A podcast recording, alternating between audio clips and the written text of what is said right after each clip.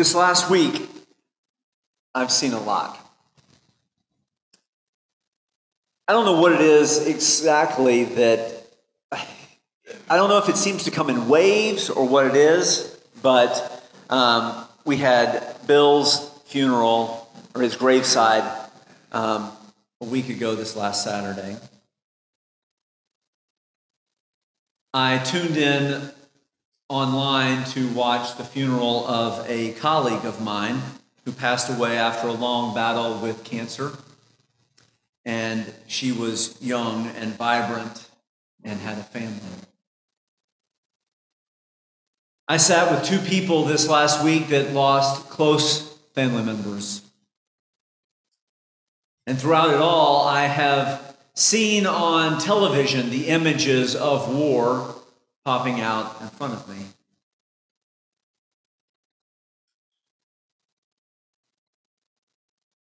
It seems like I'm seeing a lot. I don't know if you all are seeing the same things that I am, but it definitely it definitely weighs on me.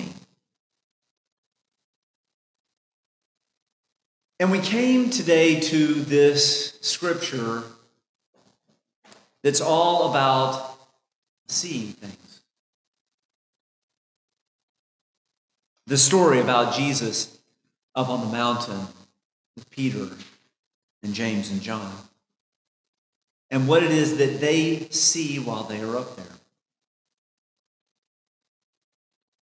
Now, it's important, as I've always said, not just to take a look at the scripture that I've given you. And in fact, this one even tells it, almost like screams it out with us at the very beginning.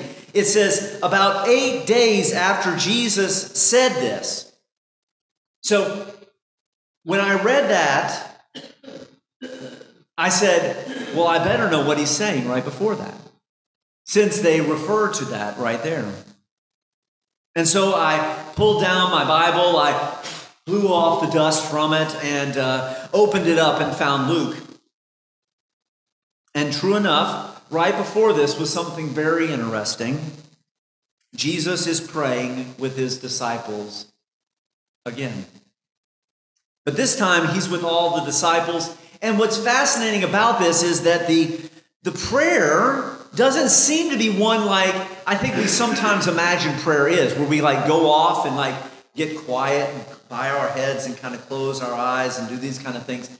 No, this prayer seems to be more of a conversation, a conversation with God, but also a conversation that happens with his disciples. Because it says, as Jesus was praying, he asked them, Who do the people say that I am? And the people come back and the disciples and they say, Well, some people say that you're Elijah, some people say that you are um, a risen prophet. And they give all these things. And and Jesus asks them again and says, Who do you say I am? Who do you see me to be? And Peter pipes up and says, You're the Messiah of God. And Jesus says, Do not tell anybody about this. And he explains that he's going to have to go through some difficult things coming up that will end in his death in Jerusalem. So it's with this all in mind, this experience of prayer and this, this experience of trying to understand who Jesus is, who they see him to be, that, that this text comes today. That Jesus takes, this time just three disciples, up onto the mountaintop to pray with him. And it's here that the disciples watch. They see his face, they see him change while they are up there. His face glowing, his clothing changing in a way that it that they could not deny that something was different about who Jesus was. Now, a lot of ink has been spilled and a lot of thoughts have been put as to why it is that Luke tells this story in the way that he does, why Moses and why Elijah are there, why it is that, that Peter pops up and, and says, well, maybe we ought to build like Maybe we got to build like tents for everybody. Well, there's three tents right there. Why he got so excited. And then why, Jesus, why Luke adds this piece on there about, about the fact that he didn't know what he was saying.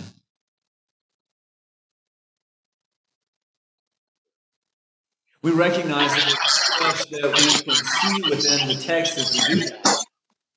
Um, yeah. Um, we don't know exactly what it is that why it is that Luke tells this story the way that he does. But he obviously sees something as important in the fact that Jesus engages with these other people. Maybe it is that, that he's trying to give them this idea that Jesus was in touch with the transition. Because when Jesus meets right up there with Moses and Elijah, it seems to kind of tie him back to the traditions, to the past, to those who have come before. Maybe it was that this idea of of Peter jumping forward and saying, maybe we ought to build booths for everybody, these tents for the people to live in.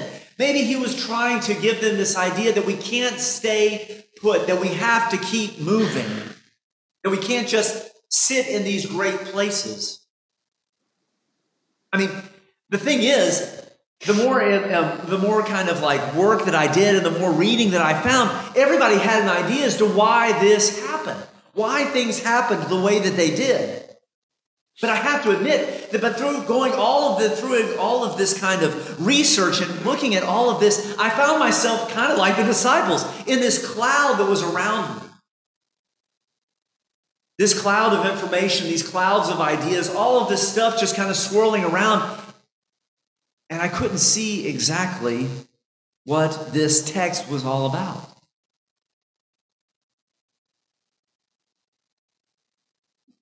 And so maybe Maybe as I sat there, it was here that I realized that maybe the experience of seeing Jesus and trying to understand what this faith and living is all about is not about trying to find meaning within it. It's about listening for God's voice. Because the reality is this I've seen beautiful things. I've seen incredible stuff that has moved me, that has, that has shown me that, that God is present in all kinds of different ways. Whether it be sitting with someone who is in the end stages of life but is able to reflect back and to see God's face even in the midst of this scary time of wondering what is next. I've been able to see God as I've held a little child, a baby that has come into to the world, to a family who just desperately wanted to be parents. I have seen God in the faces of my colleagues when we have discussions, heated ones about the scriptures, but we're able to open it up and to share experiences out of our own lives that make, that make God real and tangible. I've had experiences where I have seen love poured out from family and from friends upon myself and on others. There are ways that I see God each and every day that remind me that God is present. I hope you see those as well because they bring joy. They bring joy to me. And they remind me that God is here. Even in the midst of these times when I look out and it's hard to see God.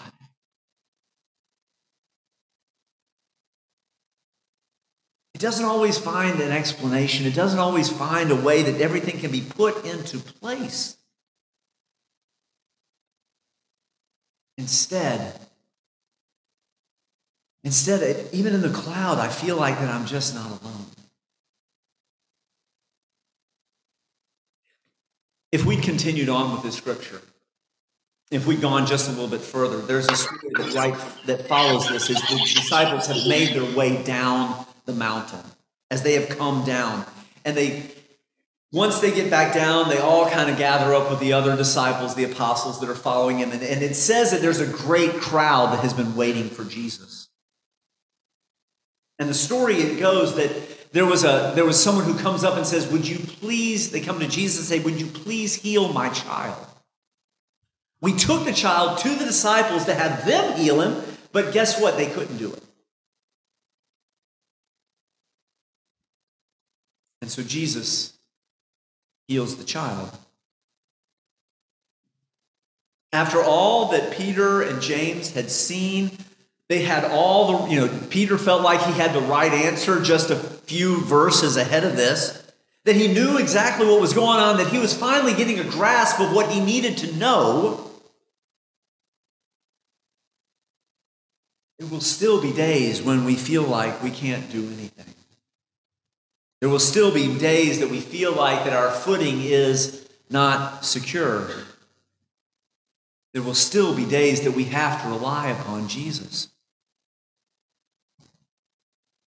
And isn't this what life and living is all about? Taking each day as it is. Listening for the voice of God. Seeking Jesus' face and just praying that it will shine in a way that we can see it.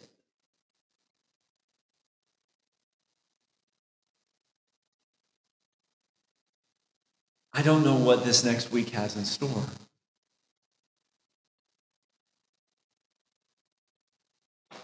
I know that for myself, I know that Lent begins on Wednesday.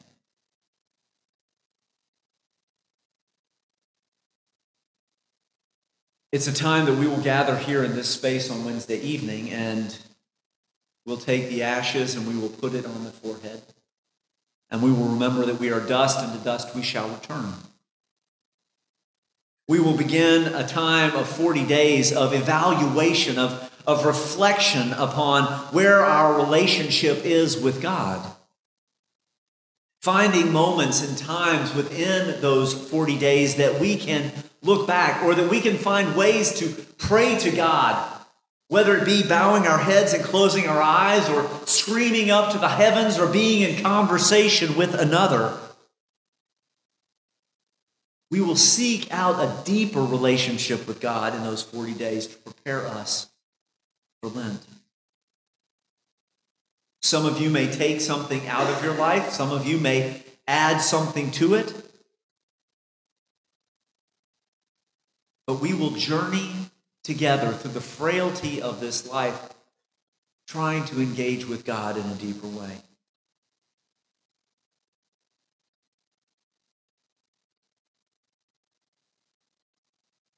I don't know what we'll see. But I look forward to the conversations and sharing it together.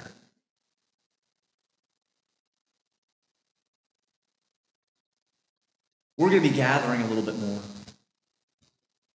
We're going to have a Sunday school class on Sunday mornings, that writing group that's going to meet in classroom one. I'm going to have coffee times here at the church at 10 o'clock. Grab your cup of coffee, show up here. We're going to sit and chat, connect. We're going to gather for soup on Wednesday evening and break bread together. We're going to begin to talk a little bit more, especially within worship. And we're going to gather. Because whatever it is that we see moving forward, we're going to do this. Loving each other and being present for each other, just as God continues to be present for us in all things. Let us climb the mountain and see what it is that we see. But let us do it together. Amen.